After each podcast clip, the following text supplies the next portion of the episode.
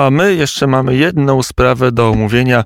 Mm, informacja, która jeszcze kilka dni temu nas bardzo mm, elektryzowała. Nawet były kłótnie w rodzinach, a to chodzi oczywiście o zatrzymanie Romana Giertycha i Ryszarda K.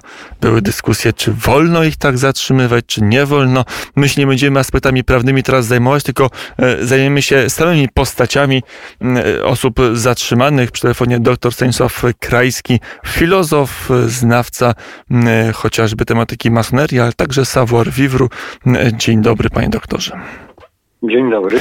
I osoba, która rodzinę Giertychów zna od pewnego czasu, bo i ojca Macieja Giertycha, i syna Romana, i seniora rodu Jędrzeja. Nie wiem, czy pan miał okazję poznać, ale na pewno zna pan jego książki. Rodzina Giertychów zapisana na kartach mm, polskiej polityki życia publicznego. Nie wiem, czy Roman Giertych zapisuje najbardziej świetlaną kartę dla tej rodziny swoimi ostatnimi działaniami, ale o tym może jeszcze powiemy. Najpierw E, dwa słowa, jeżeli jest możliwość, o tym, e, skąd się Roman Giertych wziął w polskiej polityce. To znaczy, no, wprowadził go do polityki tatuś, y, Maciej Giertych, prawda? Macieja Giertycha wprowadził jego tatuś, czyli Jędrzej Giertych.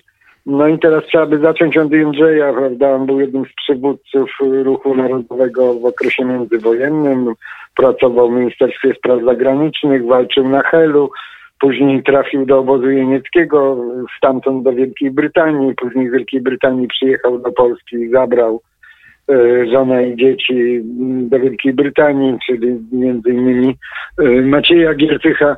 E, I Maciej Giertych przyjechał do Polski w 62, 1962 w takich przedziwnych okolicznościach, bo od razu tutaj został dyrektorem Instytutu w Panie i rodzina zamieszkała w byłych dobrach Giertychów, także wiem, że to nawet nauczyciele w szkole podstawowej mówili do Romana, o Romanie Panicz.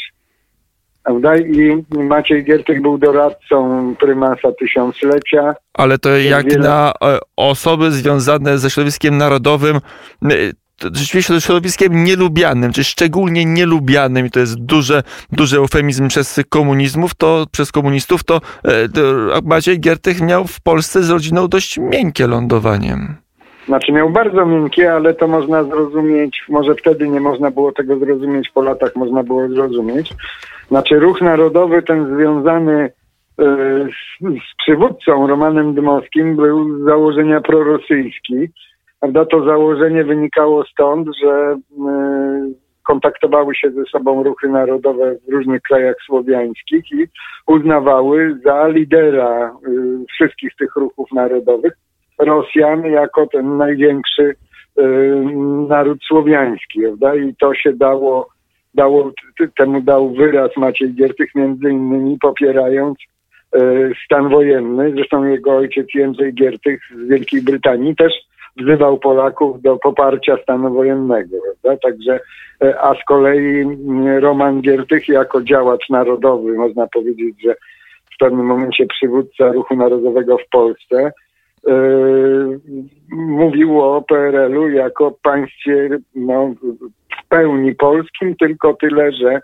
yy, niedemokratycznym. Dlatego oni zawsze się burzyli przeciwko jakichkolwiek uroczystościom związanych z Kuklińskim, no bo uważali Kuklińskiego za zdrajcę, no bo zdradził PRL, a to było państwo polskie. E, pan e, tak. doktor poznał osobiście i Macieja i Romana e, Giertychów w latach 90.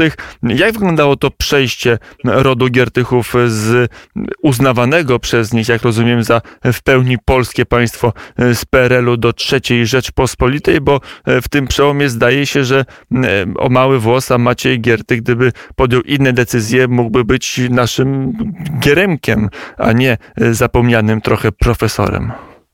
Tak, znaczy to był, znaczy pamiętajmy, że e, PZPR się wciąż dzieliło na Żydzi i Chamy, prawda, te dwie takie frakcje i ta frakcja tak zwanych Hamów była taka nacjonalistyczna, prawda, i oni i te frakcje walczyły ze sobą też o, o to, z kim będzie okrągły stół. No i Chamy uważały, że należy to zrobić narodowcami, prawda, jako jeszcze do tego formacją prorosyjską, a nie prozachodnią. I taka propozycja z tego, co, co kiedyś mi powiedział ksiądz kanonik Cepółkowski, nieżyjący już, taka propozycja padła właśnie w stosunku do księdza Czepółkowskiego i on pojechał z delegacją komunistów do Macieja Giertycha i rozmawiali na temat okrągłego stołu. No i ksiądz Czepółkowski twierdzi, że Maciej Giertych nie zgodził się z przyczyn osobistych, uznając, że nie będzie się przeprowadzał do Warszawy, nie będzie się angażował w taką wielką politykę, on się woli zajmować sprawami naukowymi, yy, kreacjonizmem Być może i, i tak dalej. wtedy to nie mm, profesor Geremek, ani mm, Kuroń, ani Michnik byliby ojcami demokracji w Polsce, wolności, tylko już, już wtedy e, Giertychowie by wyrośli na liderów e, z salonu liberalnego. Potem losy jak się układały rodziny Giertychów już w tej uformującej się scenie politycznej III Rzeczpospolitej? No oni zdecydowanie wystąpili przeciwko Korowi, w związku z tym przeciwko tym wszystkim komitetom obywatelskim, tym pierwszym ruchom yy, przeciwko Okrągłemu Stołowi oczywiście i tak dalej, więc zostali jakby zepchnięci na, na margines i na tym marginesie funkcjonowali no, aż do powstania Ligi Polskich Rodzin, w których znaleźli się w przedziwny sposób. No. To opowiedzmy historię, jak się znaleźli, panie doktorze. To znaczy Liga Polskich Rodzin powstawała w środowiskach Radia Maryja, tam chyba, znaczy no nie chyba, du, duże znaczenie miał ojciec Rydzyk, ale on jakby nie, nie za bardzo chciał do końca się w to mieszać, tylko chciał połączyć ze sobą takie e, różne środowiska katolickie, prawicowe, uznające wartości katolickie. I tam się znaleźli narodowcy, znalazł się Roman Giertych jako jako przywódca i jakoś tak dziwnie ustalano miejsca y, na listach wyborczych, że po wyborach nagle się okazało, że marginesowa, zaproszona gdzieś tam w ostatniej chwili formacja narodowców miała najwięcej posłów, prawda? No i wtedy z tego co wiem, z tego co wiem z opowieści narodowców, to ojciec Rydzyk zaproponował, żeby na czele klubu parlamentarnego stała, stanęła pani Sobecka, i oni się nie zgodzili, bo powiedzieli, no jak to my tu mamy większość, to my będziemy mieli e, szefa e, i kontakty między nimi a ojcem Ryzykiem zostały zerwane, prawda? I to był największy, jeden z największych błędów.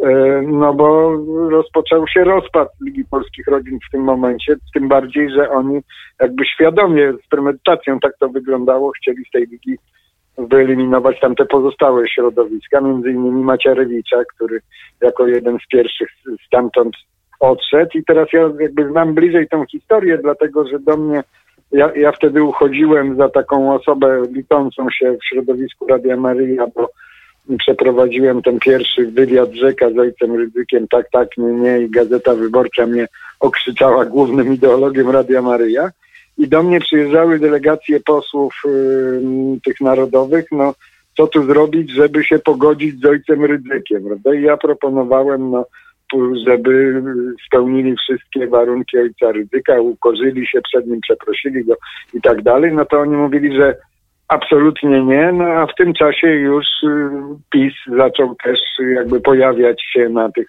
rocznicach Radia Maryja, jakieś tam były spotkania, rozmowy, propozycje, prawda? Także coraz bardziej jakby y, narodowcy odchodzili od Radia Maryja, a Radio Maryja było coraz bliżej PiSu. I tak e, przebiegała ta ewolucja.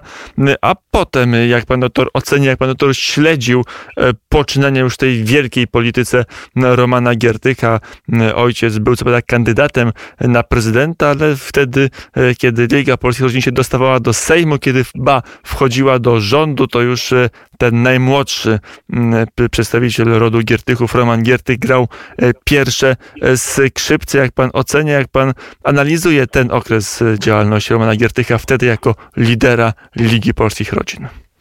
Znaczy ja myślę, że ich marzeniem było Maciej prezydentem, Roman premierem, prawda? Natomiast no, e, dwie rzeczy tutaj zadecydowały o, e, o tym, że to się wszystko nie posunęło jakoś do przodu. E, to znaczy właśnie to zerwanie z Radiem Maryja i druga rzecz, że Giertych zaczął wypychać tych starszych narodowców, doświadczonych politycznie i no w ogóle posiadających pewną wiedzę polityczną i tak dalej, a zaczął otaczać się bardzo młodymi ludźmi, niekoniecznie z młodzieży wszechpolskiej, i nimi obsadzać stanowiska, jak, jak wszedł do rządu, ale też y, ich wysuwając na kandydatów y, na, na posłów. Ja pamiętam, y, bo zdarzało się, że jak jechali, jechałem czy wracałem z uroczystości Radia Maria, ja nie mam samochodu, więc szedłem na przykład do, do narodowców i mówiłem, że no, wracacie autobusem, to czy mogę się z wami zabrać? No to oczywiście, prawda? No i w tym autobusie się toczyły liczne dyskusje. Mm, sporo tego czasu było i tam było widać ten podział starzy młodzi. Znaczy starzy byli oburzeni, a no, że, że, że młodzi rządzą dwudziestolatki często, prawda? Ci starzy mieli 50, 60, 70 lat. E, a dwa, że ci młodzi no wyraźnie brakowało informacji, brakowało im orientacji politycznej, byli tacy bardzo nieopierzeni. E, a z, jak pan obserwował z bliska te, te boje w ramach ruchu narodowego, wtedy już w pełni e, władającego w Lidze Polskich Rodzin, to już dało się dostrzec taki kierunek, że być może kiedyś Roman Giertych będzie bożyszczem salonów, że kiedyś jego zatrzymanie przez prokuraturę pod bardzo poważnymi e, zarzutami w, wprawi, wprawi w, w histerię salony medialne III Rzeczpospolitej? To znaczy, no wtedy nie, wtedy cała ta y, PO i tak dalej, no to krzyczała, że Giertych to największy faszysta, prawda, ksenofob, nacjonalista i tak dalej. Z tym, że mm, tutaj zadecydowały, myślę, dwie rzeczy. To znaczy po upadku rządu y, Jarosława Kaczyńskiego y, całe to środowisko narodowe uznało, że no, PiS jest wrogiem numer jeden, że zdradził, że z premedytacją zniszczył ruch narodowy, prawda, bo oni już w ogóle nie weszli do parlamentu, y, więc to był jakby jeden czynnik, jakaś taka e, emocjonalny, y, mega negatywny stosunek do PiSu. Czyli no, jeżeli negatywny stosunek do PiSu, no to się otwierają furtki na y, ich przeciwników. No a drugie, ja myślę, że, że tutaj jakby powróciła, że to było bardzo silne, to, to było słychać wypowiedziach Macieja Giertycha i Romana Giertycha ta prorosyjskość, prawda? I tutaj znaleźli jakby wspólny front z Platformą Obywatelską, z Komorowskim i, i tutaj była taka myśl, że no tylko z Rosją, tylko pod y, opieką Rosji Polska może cokolwiek osiągnąć, Zachód nas y, zniszczy, prawda? To Y, takie głosy zresztą padały z Rosji, że y, tylko jak poddamy się Rosji, to jeszcze będziemy mieli jakiekolwiek szanse na cokolwiek, a jak poddamy się Zachodowi, no to, to przestaniemy istnieć, prawda? Myślę, że, że oni w to wierzyli, że Roman Giertych w to wierzył i, i stąd takie przedziwne koalicje, chociaż oczywiście można po, po podejrzewać no, zwykłe karierowiczostwo. No prawda? właśnie, bo to pojawiały się e, takie analizy, że Roman Giertych jest e, osobą niezwykle cyniczną, politykiem niezwykle cynicznym, który nie bardzo przywiązuje sprawę, czy przywiązuje swoją drogę polityczną od poglądów, których wyznaje. Może mieć takie, może mieć inne poglądy, w zależności co mu bardziej będzie pasować. Przez chwilę pasował mu być narodowcem, bo wyrąbywał sobie dzięki temu swoje miejsce na scenie politycznej. Kiedy to przestało działać, E, stał się nagle liberalnym adwokatem elit trzeciej RP. Zgoda, tylko że, że zauważmy, że to, to, dla niektórych mogło być przedziwne, prawda? Jak, jak ta doktryna Dmowskiego funkcjonowała w świadomości tych działaczy narodowych, no bo Jędrzej Giertych, który nie miał żadnego interesu, prawda, był w Wielkiej Brytanii, był na wygnaniu, nie, nie wrócił do Polski, y, no to on y, popierał stan wojenny prawda? I y, no, co prawda oni argumentację podawali taką, że no, jeżeli nie stan wojenny, to by rosyjskie wojska wkroczyły, ale no, z założenia to było słychać, prawda? Ja pamiętam w latach 80., na początku lat 90., jak Maciej Giertych wygłaszał jakieś y, wykłady historyczne, to nigdy złego słowa o Rosji, złego słowa o Katyniu.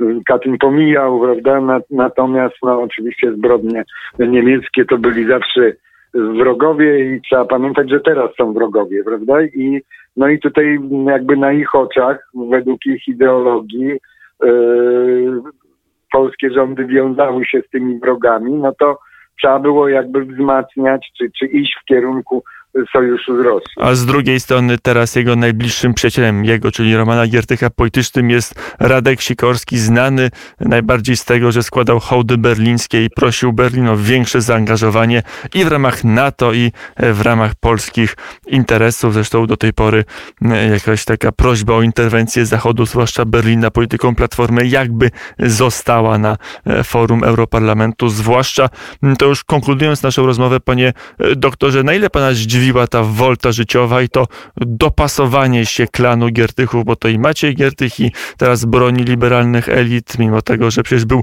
ultrakonserwatystą na początku III Rzeczpospolitej i Romana Giertycha, to zblatowanie się, zbratanie stanie się częścią i to chyba istotną częścią elity III Rzeczpospolitej.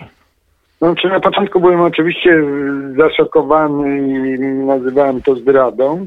No a później już na spokojnie po latach, no to doszedłem do wniosku, że to jest jednak konsekwentna realizacja tej polityki Dmowskiego, czyli że, że w Polsce to jest zaskakujące, że w Polsce jest wciąż podział Dmowski-Piłsudski, prawda? Tutaj uznali, że no, nie bez powodu, prawda, że kontynuatorami myśli Piłsudskiego są PiS, Y, no i jakby walka w tym kierunku i, i, pogubienie się, prawda? No bo to ewidentnie pogubienie się, no bo przecież Giertych związał się z Krauzem, prawda? A Krause to była postać, y, no taka wskazująca na wszystkie możliwe sposoby na ścisłe związki y, z Rosją, prawda? On, były takie rozmowy przez telefon Krause i Kaczmarka z doktorem Rybickim, taką dziwną postacią, ideologią, mason, ideologiem masonerii rosyjskiej, rytu francuskiego, którego żona była doradcą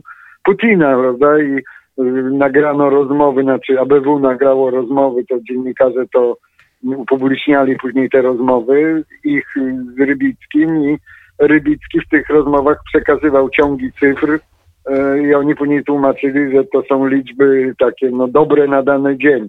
Y, według numerologii, prawda? Natomiast wiemy, że Krause zatrudniał u siebie no nie tylko różnych wiceministrów, ale ze służb specjalnych y, oficerów aż po stopień generała i to byli wszystko ludzie powiązani ze służbami specjalnymi y, radzieckimi i rosyjskimi, GRU, prawda, Agieru, no to y, sami Rosjanie mówią tajny zakon okultystyczny. E, panie profesorze, jesteśmy już po czasie antenowym, ale e, muszę to pytanie zadać, bo mnie niezwykle intryguje. E, może tu właśnie trzeba szukać los, wyjaśnienia losów politycznych Romana Giertycha i różnych wolt właśnie w takich pozakulisowych powiązaniach tajnych służb, może jakichś różnych ezoterycznych stowarzyszeń, może to kieruje e, losem politycznym Romana Giertycha. Zgoda, no ale pytanie, czy to jest tylko hipoteza, prawda? I pytanie, czy kiedykolwiek tą hipotezę da się zweryfikować. Może przyjdzie taki czas, że będziemy tutaj umieli na podstawowe pytania odpowiedzieć. A na pana doktora filozoficzne przeczucie, jakby to e, wyglądało?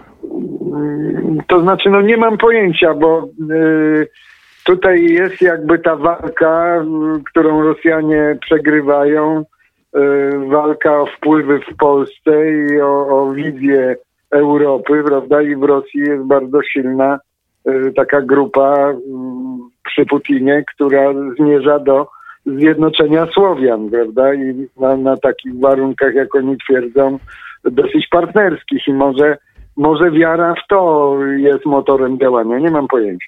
E, będziemy to obserwować i jeszcze nas z panem doktorem nie jedna rozmowa czeka. Mam nadzieję, że jedna niedługo o e, samym Ryszardzie K, ale to e, czas przyniesie. Panie doktorze, tymczasem bardzo dziękuję za rozmowę i do usłyszenia. Dziękuję bardzo.